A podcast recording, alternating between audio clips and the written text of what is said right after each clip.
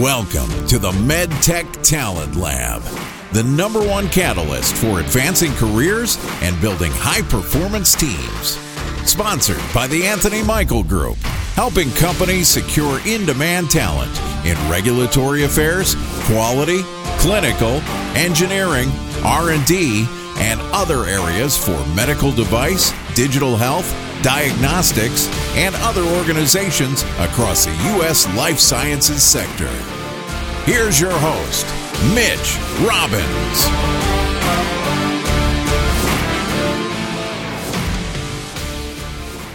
All right, welcome back to another episode here on the MedTech Talent Lab podcast. I am your host, Mitch Robbins, joined by Adam Soppy. We're here each and every week uh, with live shows on, on Wednesdays at 11 o'clock Eastern, two i'm sorry 11 o'clock pacific 2 o'clock eastern we talk about all things talent related. Uh, simultaneously to our live shows we interview best in class leaders straight from the industry on all things talent alike as well. Make sure to check out those episodes wherever you're consuming uh, your podcast uh, content. But um, today we're going to dig into a topic we have really not covered yet out of all these episodes and that is um, how uh, to get actionable uh, valuable, insightful feedback from your hiring teams. And that's on both the constructive side when teams don't want to move forward with candidates, and it's on this uh, other side where teams actually do want to move forward with candidates. But I want to welcome our guests. Uh, Nick Swag is here, Shannon Hayes is here, uh, two uh, astute veteran talent acquisition professionals in their own right who are here on a regular basis with us. We really appreciate you guys being here. Um, but let me let me real quick just set the stage for for the topic. When we talk about insightful feedback, we talk about actual feedback. We're not talking about crickets in the sense that you just don't know what they want to do, right? Yeah. Do we want to move forward? Do we not? We're talking about if if a hiring team or the hiring manager, his or herself, says yes, I want to move forward with this candidate, or no, we don't want to move forward with this candidate. Are we really digging in and figuring out what this means? And there's so much to unpack here, but I want to welcome you guys to the show. How's everybody doing? Doing great. Doing well. Fantastic. Good. So let's start off by saying um, that the hiring manager wants a candidate to move forward in the process. You know, what I think is happening, you guys can validate this or challenge me on it, but what I think is happening in the majority of businesses is that the recruitment professional, whether it's human resources, or talent acquisition is saying, okay, great, there's good feedback. What's the next step in the process? Let's get this person signed up for the next step. What I think should be happening is that we're asking the hiring manager, why did they like this person? Are there any concerns he or she has about this person? What came up in the initial interview? What concerns do they have? Because this insight is so valuable for a few reasons. One, it helps you calibrate and benchmark other talent you may have in the pipeline that you may be able to present as a comparison um, uh, to the person that they like. Or and two, it helps you prepare the candidate for the next step by explaining where, if any, concerns lie, so that they can come prepared uh, to overcome those uh, concerns in future rounds of interviews. What do you guys think about this piece? Definitely agree. I think the positive decision is where uh, recruiters tend to miss that follow up conversation, right? And um, you get so excited about getting a positive result. We fail so much in talent acquisition that when when you do get the positive feedback, you you just kind of want to run. And I, I, think that's where uh, we don't pause to ask the question.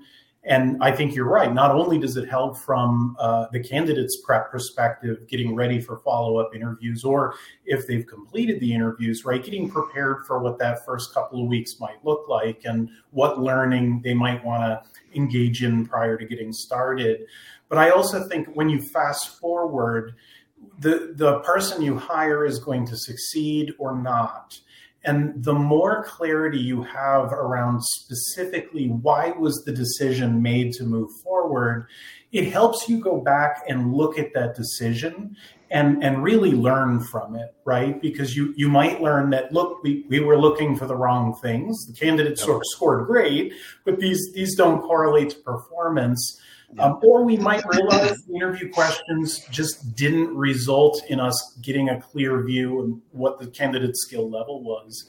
Um, but one way or another, I think it's really important, regardless of whether it's positive or negative, as far as next steps, to to really dig in and get that actionable feedback.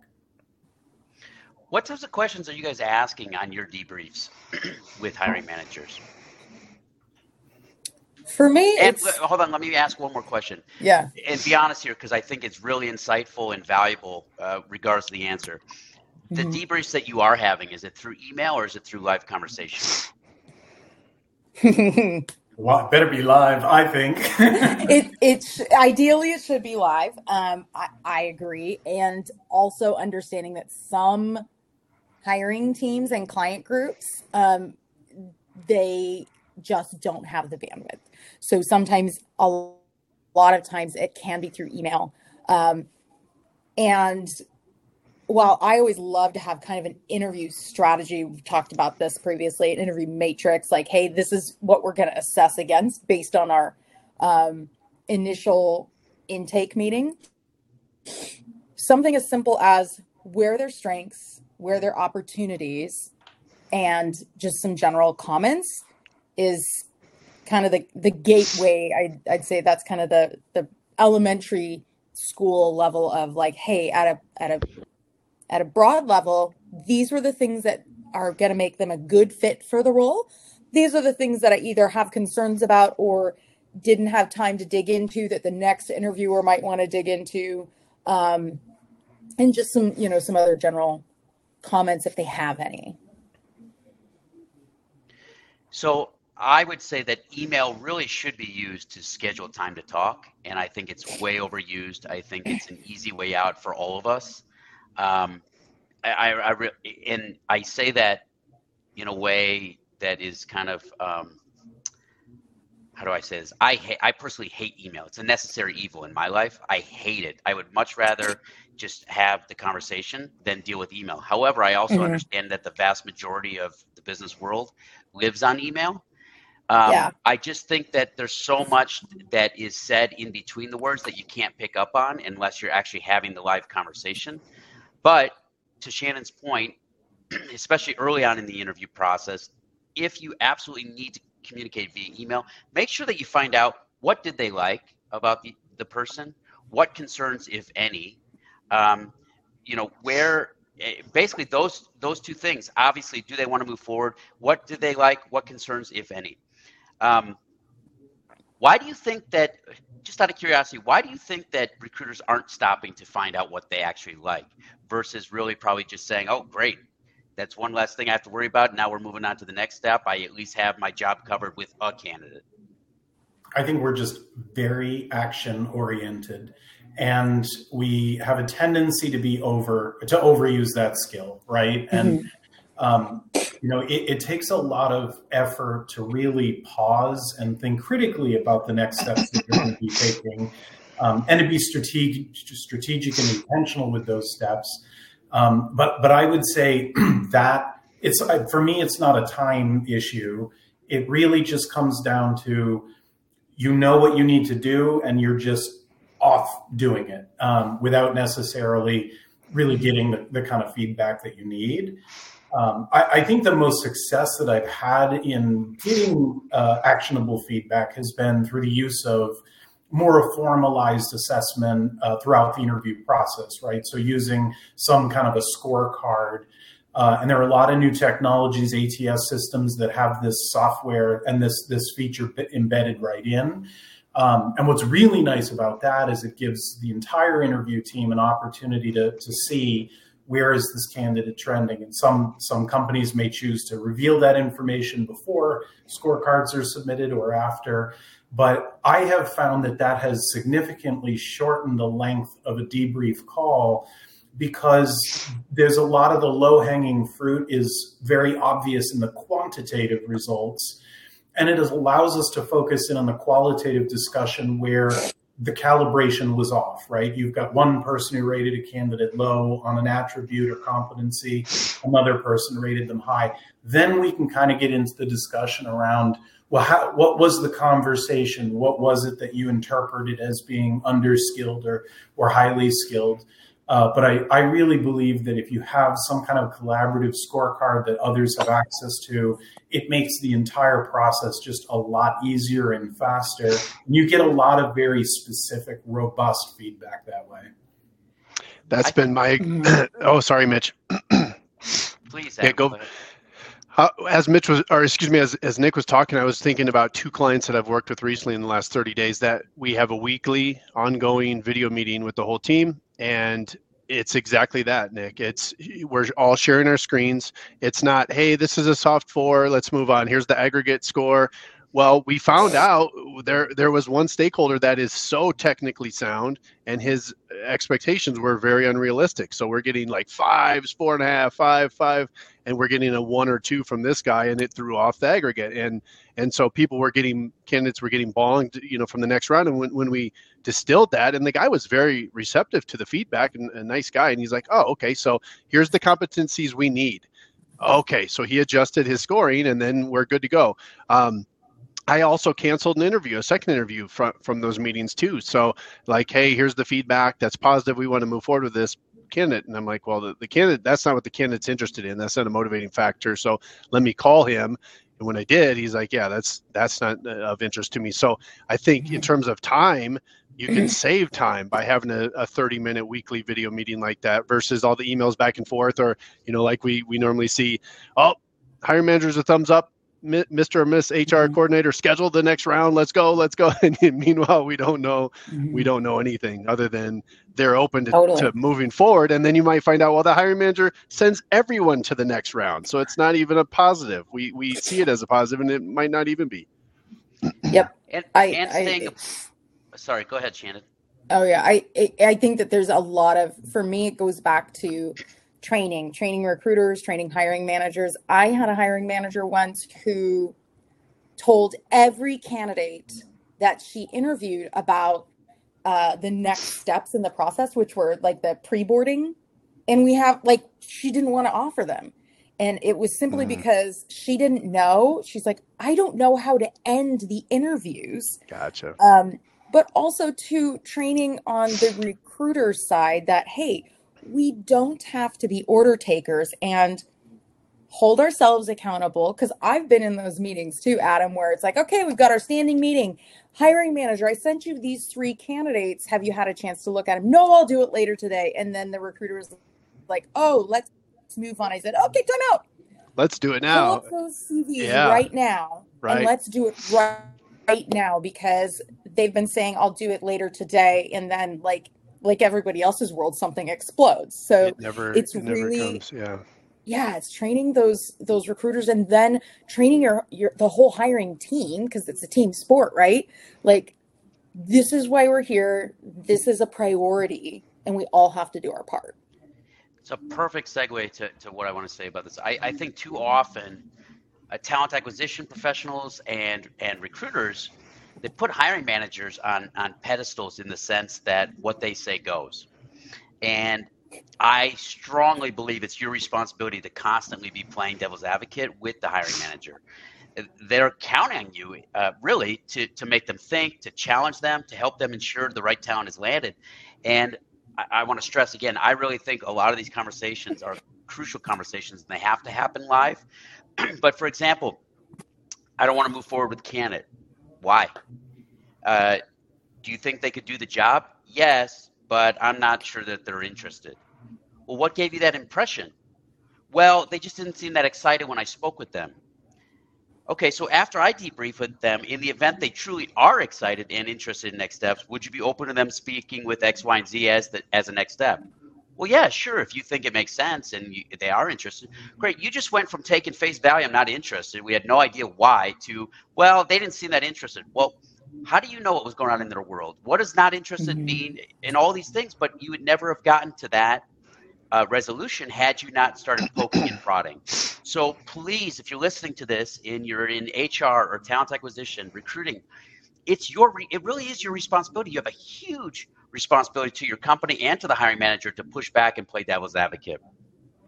I like that example, Mitch, because um, I, have had that happen in the past. In fact, I've had it for reasons I'm not proud of, where uh, I had a, a, hiring manager reach out, and let me know I'm not interested in moving forward with this candidate. In this particular case, I was so surprised because the candidate was really outstanding.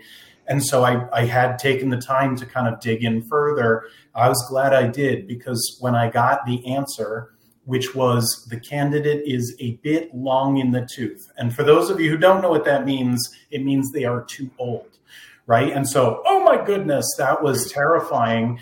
Big we, fat age discrimination lawsuit. hundred percent. And we started drilling down even further. And the root cause was that this this was a brand new position. It was launching a whole new segment of the company.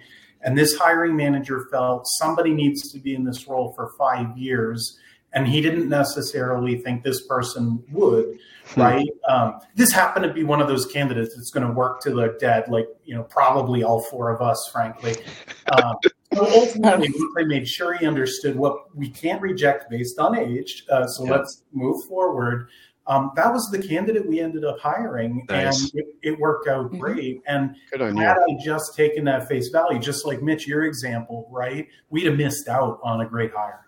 That's awesome. Yeah. That's great. Great. Yeah, and who are you betting on staying at your company for five years anyway? Even I was going to say, who stays in their job in that role for five years? I've been in right. a company for a long longer than that, but I have not been in the same role.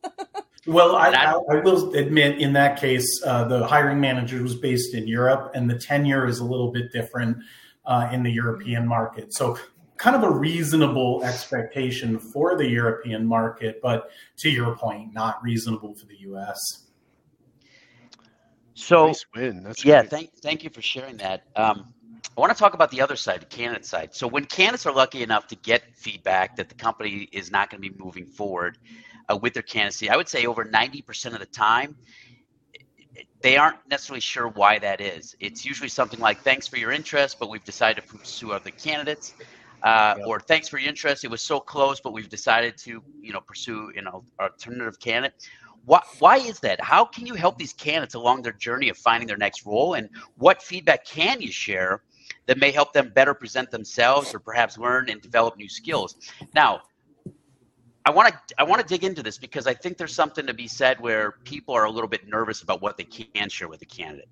The hiring manager says, ah, "I don't think we're going to get along. Do you want to share that with the candidate?" Somebody says, "Hey, they look like they're disheveled and blah blah." Do you want to share that with the candidate? I mean, there's lines of what you want to, what you feel comfortable with, what you feel that you can, from a legal standpoint, share.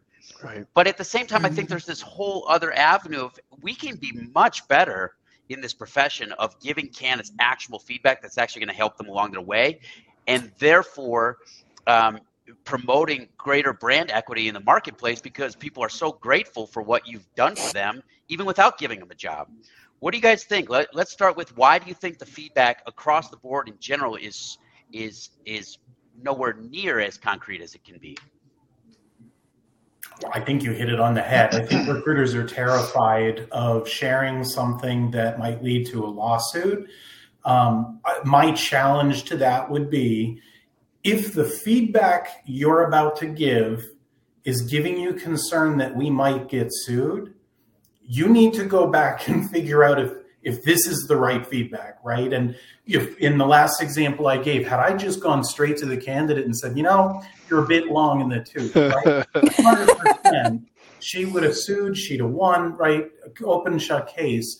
And so um, I, I, personally believe in sharing that feedback when asked, because some candidates um, actually don't want to hear it, believe it or not. Um, so I do, you know, wait until they ask me for that feedback but it keeps me honest. And if I've got feedback I feel like I can't share because of legal reasons, then I know I got to get back with the hiring manager to figure out, you know, what are the tangible and, and realistic reasons that we're not moving forward with, with this candidate and to really push back on uh, leaders and interviewers, not just hiring managers that might uh, want to reject a candidate on a basis that, you know, might be on the line um, that, that's my feeling. I, I really believe if if you're terrified of breaking the law and getting sued, it's probably because you should be sued. yeah. I, yeah. I think the other side of that too, and I've, and I've known a lot of recruiters, myself included, early on in my career, that are just afraid to hurt the candidate's feelings. Like that's sad news. Like we don't want to deliver bad news. Um, and they like even have gone so far as just never get back to the candidate, which I know like we've talked about ghosting.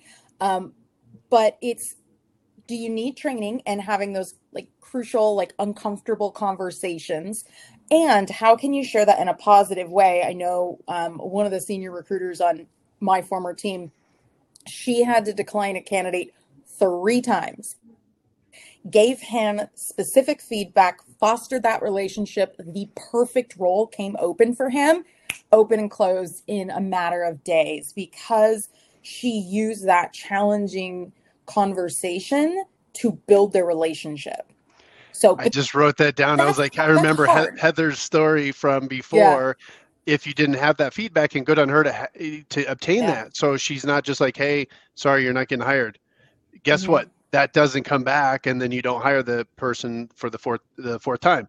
So good on her to be a professional mm-hmm. and share that and have a grown up conversation with with the candidate and it paid off for mm-hmm. everybody and i and it's funny I, I think that's a concern too shannon that you know we don't want to ruin anybody's day i would say overwhelmingly when i call with bad news the candidates are super grateful for that they're like normally i don't even hear anything i get ghosted so this is good information hey yeah. look you were one of three finalists Everyone else was masters prepared. They had their RAC certification. They've authored at least three 510Ks, whatever it is. So if you do this, this, and this, stay the course, volunteer for projects right now in a different market or with R&D or whatever else, then let's circle back in six months. That's an actionable actionable takeaway. You're like, great, now I have some information versus I don't know, I didn't get the job at X, Y, and Z company, and I'm not even really sure why.